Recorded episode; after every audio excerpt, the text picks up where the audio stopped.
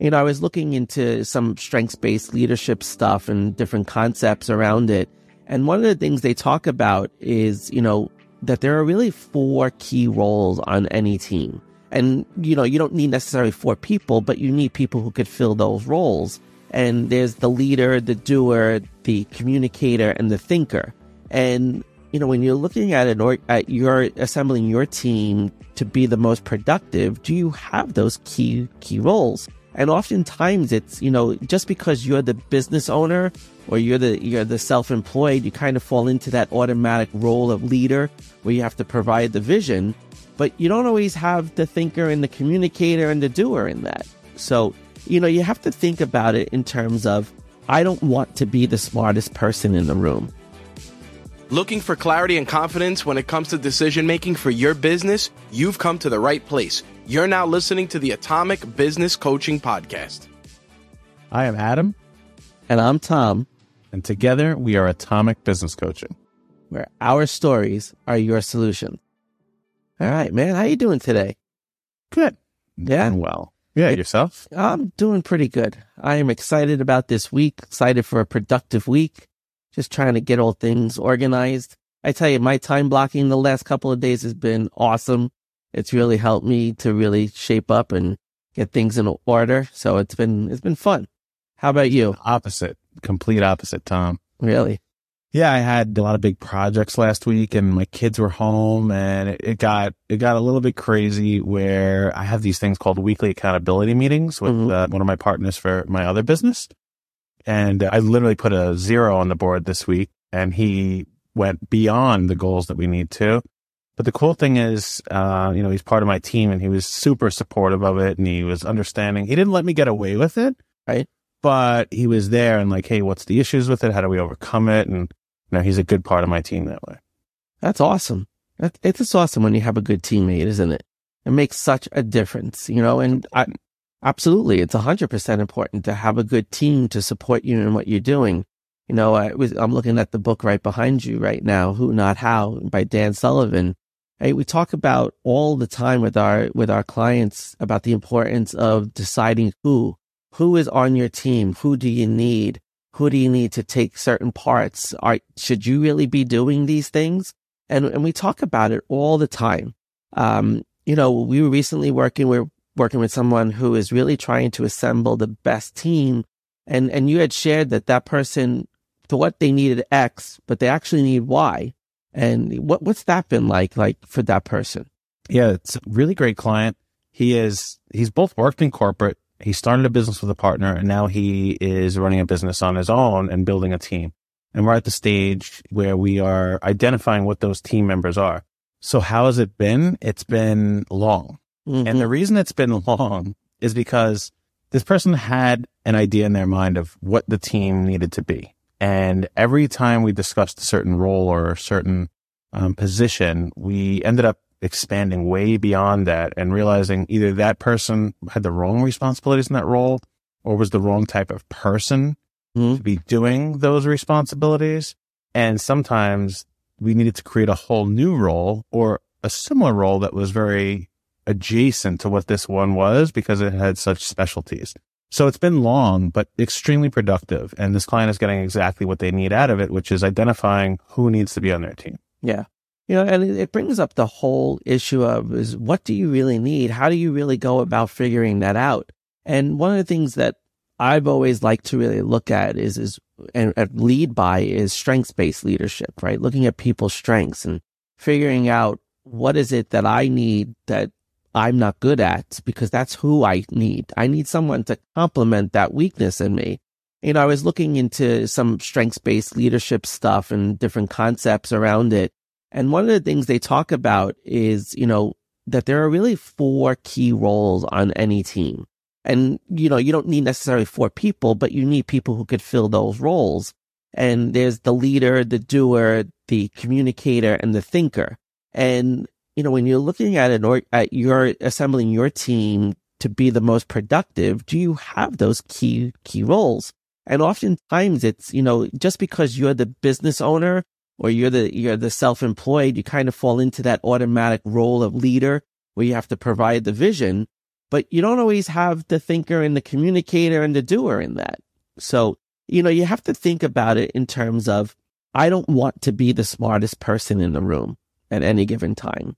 I want other people to be able to be there to bounce ideas off of me, to think about things that maybe I'm not thinking about so that I can put forward the best possible product, the best services and make sure the team is operating optimally.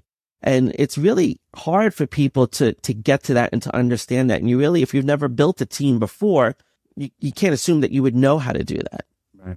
You know, I don't, I don't think people do enough to compare what's, what's happening in their business versus what happens in the rest of the world in mm-hmm. normal life. And, you know, you could think of whatever your favorite teams are or sports are and just look at it. How do I compare that to what I'm doing in business? And, you know, if you think of like basketball and you have a center, you have a point guard, you have forwards, you have guards. Right. Everybody has their own specific role in baseball. You know, you have a first baseman, you have a catcher, you have a pitcher. They're all part of the same team. They're all playing the same game, right? But if the pitcher was to be the catcher, it would not be a good situation, right? Absolutely not. and if the first baseman was the pitcher, that would not be a good situation. And what, what I am working with this specific client, we do with most of our clients is, is identifying not only the roles, and there's another book behind me for the, for those of you who are listening and can't see it. The name of the book is Good to Great. And what this book, Good to Great, really talks about is consistent and sustainable growth. I've probably talked about it before on this podcast, but they have a great analogy about a bus, your business mm-hmm. being a bus. And they say you have to have the right people on the bus. Okay. You have to have the right people on your team. But then what they say is you have to have the right people in the right seats. And that's what we're talking about here is when you have a team, everyone plays a position, everyone plays a role. And what we just went over with this client was that he had certain, he had the right people on the bus, but they were in the wrong seats. And he was very concerned with like, all right, how do we, how do we take project from beginning to end? And he was like, I have to deal with this. I have to deal with this. I have to deal with this. And I'm like, no, I'm like, you're the coach. You're the coach of the team. You're managing everybody. You're utilizing all their talents, pointing out the things they're doing well and saying, doing more of that, pointing out the things that they need to improve and working on that in practice, not in the game time. And then you're making sure everybody's playing their role at a certain point and they're going with the playbook, right? Mm-hmm. And that's what this, that's what this business owner is really missing is the playbook. So everyone kind of does everything. And now what we're doing is compartmentalizing and saying, okay, the pitcher does this and the catcher does that and the first baseman does these things. And before what he did is it was kind of like little league, like, all right, now's your turn to be a catcher and now's your turn to be the pitcher and now you're going to be on first base. Well, in business, you can't, it's not tryouts, right? This is right. real life, right? You're in a very serious game and everyone has to know what their role is. But here's the key you have to be able to depend upon your other teammates to do what their responsibility is because it usually is directly correlated to your success or your failure as well. Absolutely. No. And that, you know, that's why we have relief pitchers in baseball because when the primary pitcher, when the starting pitcher, the game is tired and done and they've put in their best effort and they can't give any more, there's that relief pitcher that comes in to really help. And that's where you have to understand the dynamics of people's strengths in your, on your team because if you don't, if you need someone who is really good at relationship building for a specific client or a specific situation, you need to know who you can call upon to do that. Is it you as the business owner? Is it someone else on your team that's really good at that? I mean, we have a client right now. It's a really good service provider. She's a clinician and she does a really great job at providing the service.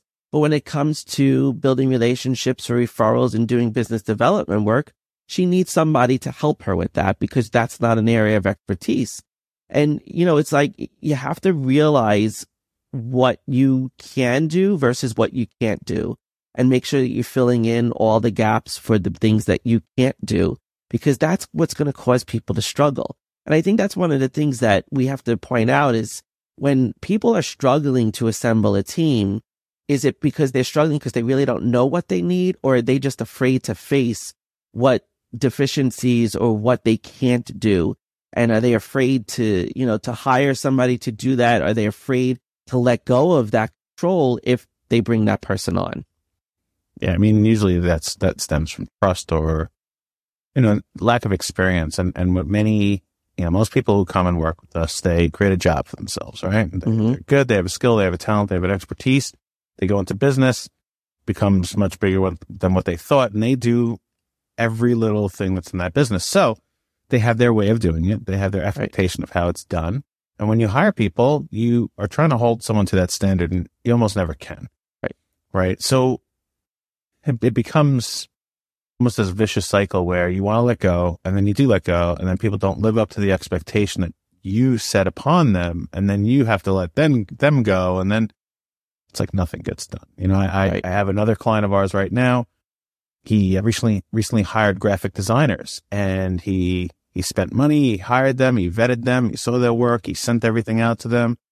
He got it back and he was just so disappointed. It wasn't up to his standards. And he, he had to, he actually went back in and he redid all their graphic design and he, he spent more time correcting their work than if he would have did it in the first place. Right. And the thing was, I said, Hey, did you set the expectations first? And he's like, well, I saw their previous work. So that was my expectation. I'm like, okay, but did you clearly lay out like, here's what I'm doing? And he's like, no, not really. So he had to set those expectations for the next time out.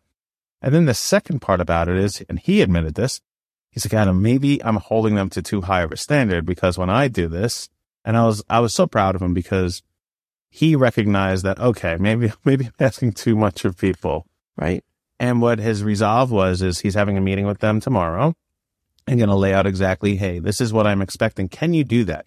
Mm-hmm. So he's giving them a chance to say, Hey, no, I, am not able to do that. And, and then maybe we have to reassess, you know, is that the right person or not? But it was good. It's, it's, it's an, it's an evolution. And most business owners, when they start out, it's, it's all that. Right. Right. It, and it is an evolution and you're 100% right.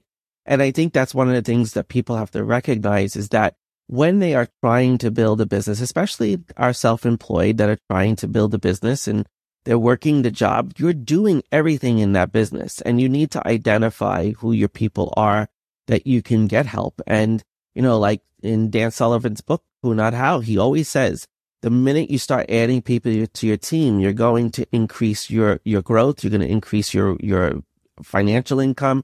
You're going to be able to do more because you've put those people in place. But I, I think you bring up a really good point about setting the expectations for the people that you bring into your company and your organization.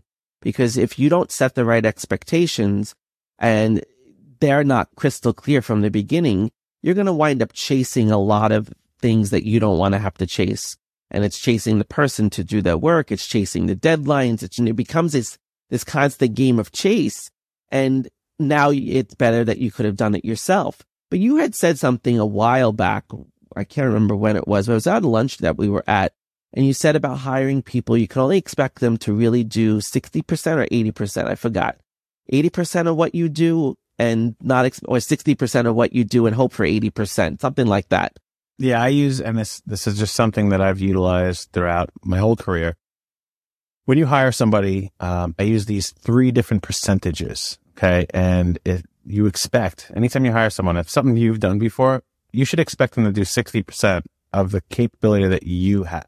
Okay. So if you do 100%, you can only really expect 60% of them. Okay. And that would be considered a good worker. Mm-hmm. Okay. They're doing 60%.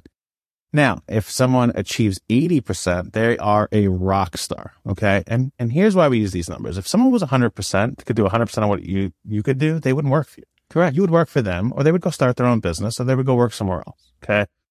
So an 80 percenter, you want them to be promoted as quick as possible to management. Okay. Mm-hmm. And the reason why is as a manager, if they can handle 80% and the good worker can handle 60%, okay, that's what happens. The, the worker does 60. The manager makes up that other 20%. And then the manager comes to whoever their super, superiors are, supervisors are, or the owner, and that person makes up the other 20%. Right. That is a team. Now, the last number that we use is 40%. If someone can only do 40%, that is the bare minimum before you have to have corrective action or termination or things of that nature. So if someone can only do 40%, that's kind of like the threshold of, I can't really keep you on anymore. So right. we shoot for 60. We hope for 80. If they hit 80, you got to promote them to management. But if you have two people, if you can hire two people that are good workers, okay? No managers, just two people underneath you that are good workers what what percentage of production would they do in comparison to you? Twenty percent more. You're 120 percent. Right. So That's the point of business, right? Right. You can hire two people that aren't as good as you, but are 60%. They're actually going to do more than you. Correct. Yeah. And that's, I, yeah. And I think that's such a refreshing perspective to look at it because people also look at this as, um, people that you hire as an expense and people that you hire are not an expense. They are an investment in your company, in your organization, and frankly, your well-being. You are investing in them so that, that you can do the things that you want to do. And they support you in accomplishing your goals and what it is you're trying to achieve. And a lot of people look at it as if I'm paying for somebody, I want them to do a hundred percent, but they have to, they have to settle for that 60% be and, and hope that they find somebody that can do the 80%, like you're saying, and, and be able to be more of that right hand management type, director type person so that they can help you manage the other people on your team. And if you don't think of people in that way, you're, you're leading yourself down a road that you're eventually going to become very frustrated. And that frustration is going to build to being overwhelmed. And that overwhelm is going to build to, to burnout. And what's going to happen at the end of the day? Your company is going to fall because you didn't set the right expectations for the people that you're investing in. And you're expecting more than what you should be expecting. Yeah. And look, you, you got to expect the best out of your people, but Right. to a certain extent.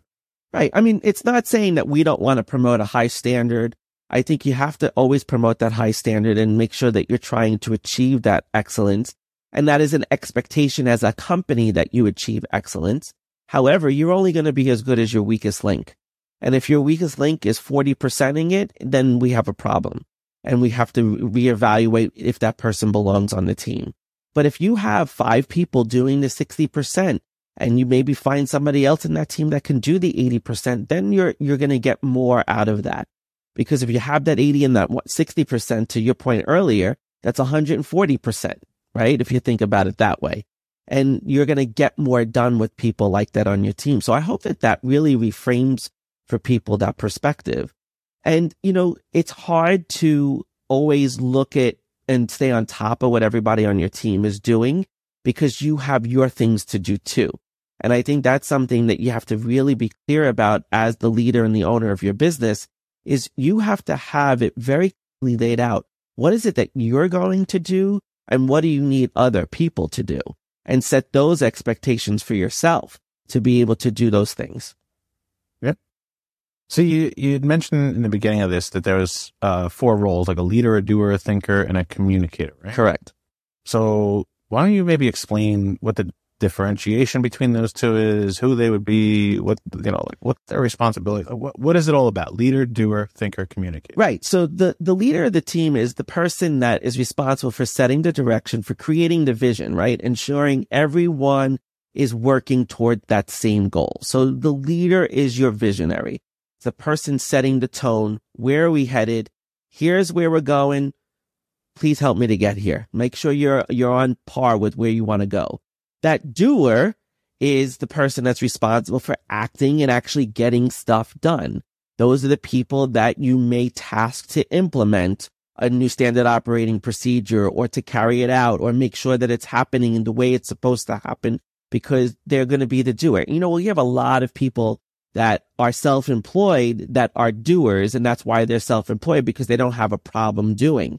But as you grow your business and you grow into a bigger business, you have to have people who are your doers. The thinker is the strategist. It's the person who's sitting back and saying, all right, what new ideas? What can we innovate on? What can we change? What can we do better? And the thinker is the one who's going to challenge the status quo in many ways. And you have to have that person who's going to question what you're doing. You can't do something for five years and think that's the only way to do it because there's going to be a new way to do it, especially with all of our advances in technology. You're going to need that thinker to find that innovative way. And then, of course, the communicator is the one who keeps everybody on the same page. And I always like think of the communicator as the project manager, right? They're, they're holding the project in place. They know what the doers are doing. They know what the thinkers are thinking and they have to communicate to keep everybody on the same page. And at a minimum, there has to be people on your team that are managing all four of those roles. You can be that visionary and that leader and also be the communicator. or you could be the visionary and be the thinker. But you have to make sure that those four pieces are happening all of the time in your team so that you wind up with a very balanced team approach to everything that you're doing. Yeah, know, I would say that most business owners, when they start, are doing all four. So you are, you have to start by thinking, right? And it's, yep. what am I going to do? What are the new ideas here? I mean, because every business basically is solving someone else's problem. That's right. why people pay you is to solve one problem or another. Then uh, it could be anything, but you know, I really want ice cream. So this ice cream shop, they solved my problem. Or you need coaching like us. I'm trying to grow my, my business, my practice. You need a coach so that you're always solving a problem. So at a bare minimum, you need someone to start as being a thinker. Mm-hmm. In order to get that off the ground, you're going to need a leader in order to set the direction of the team and how are we to actually accomplish this and what are our goals. So that in the beginning is usually the same person. Most of the time you are then that doer. Right. Yep. Because you're going to implement whatever that is. Okay. Whatever the thing is you're providing, you're implementing it. And then you obviously have to be the communicator too because you are running all those other three areas and you're communicating with your either vendors and your clients and those things. So what would you say, Tom, is, is typical or a good way to look at if you're going to add another team member, which of those four would you look to add first? Yeah, that's a great question.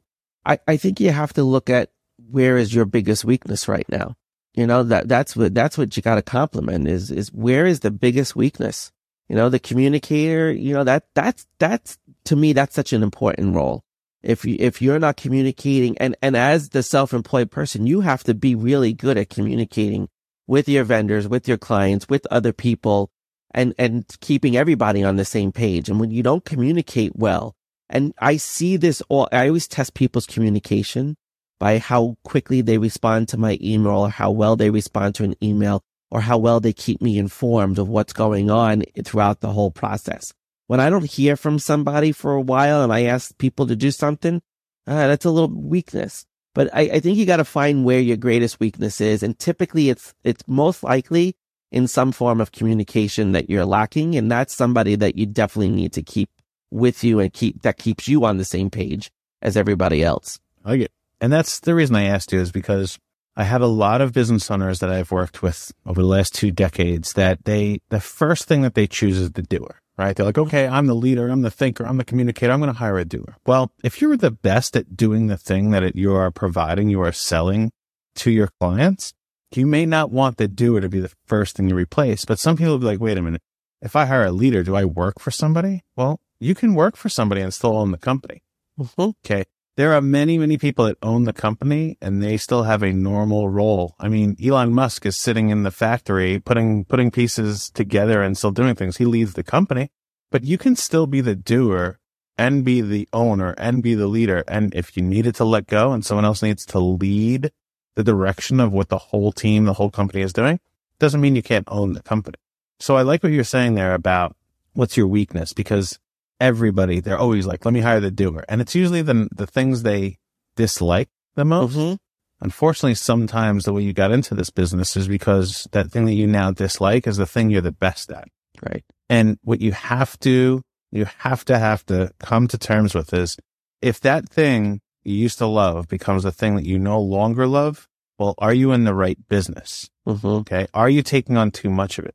I have some clients right now that they have fallen into that trap where they're now doing something that they originally loved and they no longer do. So what we're trying to do is minimize how much of it they do. Okay. So they still may want to do a little bit of it, but not all of it all the time. And that allows them to have a team within a team. Mm-hmm. So they're the doer, but they could be the leader of the doers.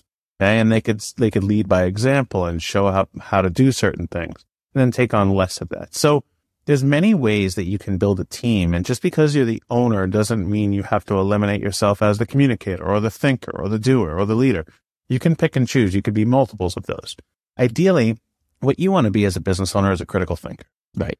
And what a critical thinker really is doing, what your, your whole responsibility really is, is to analyze everything. Okay. Get all the information, analyze it, make a determination and a judgment on what decisions are going to be made.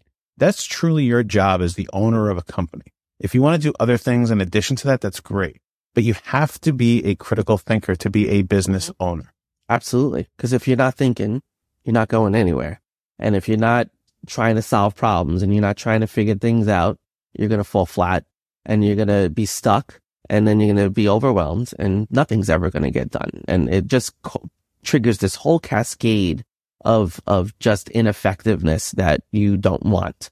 So I, I just think it's really important. And the reason we, I wanted to bring this up and I, you know, Adam and I talked about bringing this up was because so many people struggle with forming their teams and so many people have difficulty letting go of some of these things and just keeping an idea in your head that you need a leader, a doer, a thinker, and a communicator. If that's all you take away from this episode is making sure that you have those roles filled on your team. And if there's a role that that's not filled right now and you are struggling, ask yourself, is that that I'm missing a communicator? Is it that I'm missing thinking or doing or being the visionary? And did we lose direction on where we're going because no one is holding that? Are we just churning, you know, the pot and, and hoping that we figure it out and find that direction? And that's what, if you're struggling right now, ask yourself those questions. Do I have any one of these four positions? Do I have all of them taken care of? Because if you don't, that's most likely why you're struggling right now at this moment.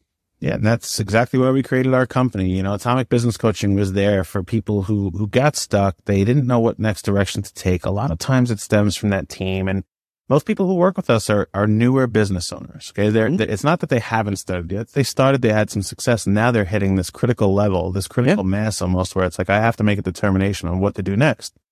And really what Tom and I have, have kind of put as our tagline is we want to reignite your dreams so you can thrive instead of just survive.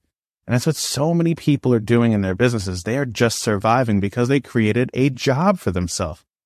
Most people didn't get into business to create another job for themselves. They got in it because they had a passion about something, they had a dream about something, and they realized they can have freedom. Well, that's what we want to do is help you to reignite that dream and get all of that back and do it even better because now you've actually built the foundation to launch this thing off of. So again, like Tom said, I hope this episode was good for you and we look forward to seeing you soon.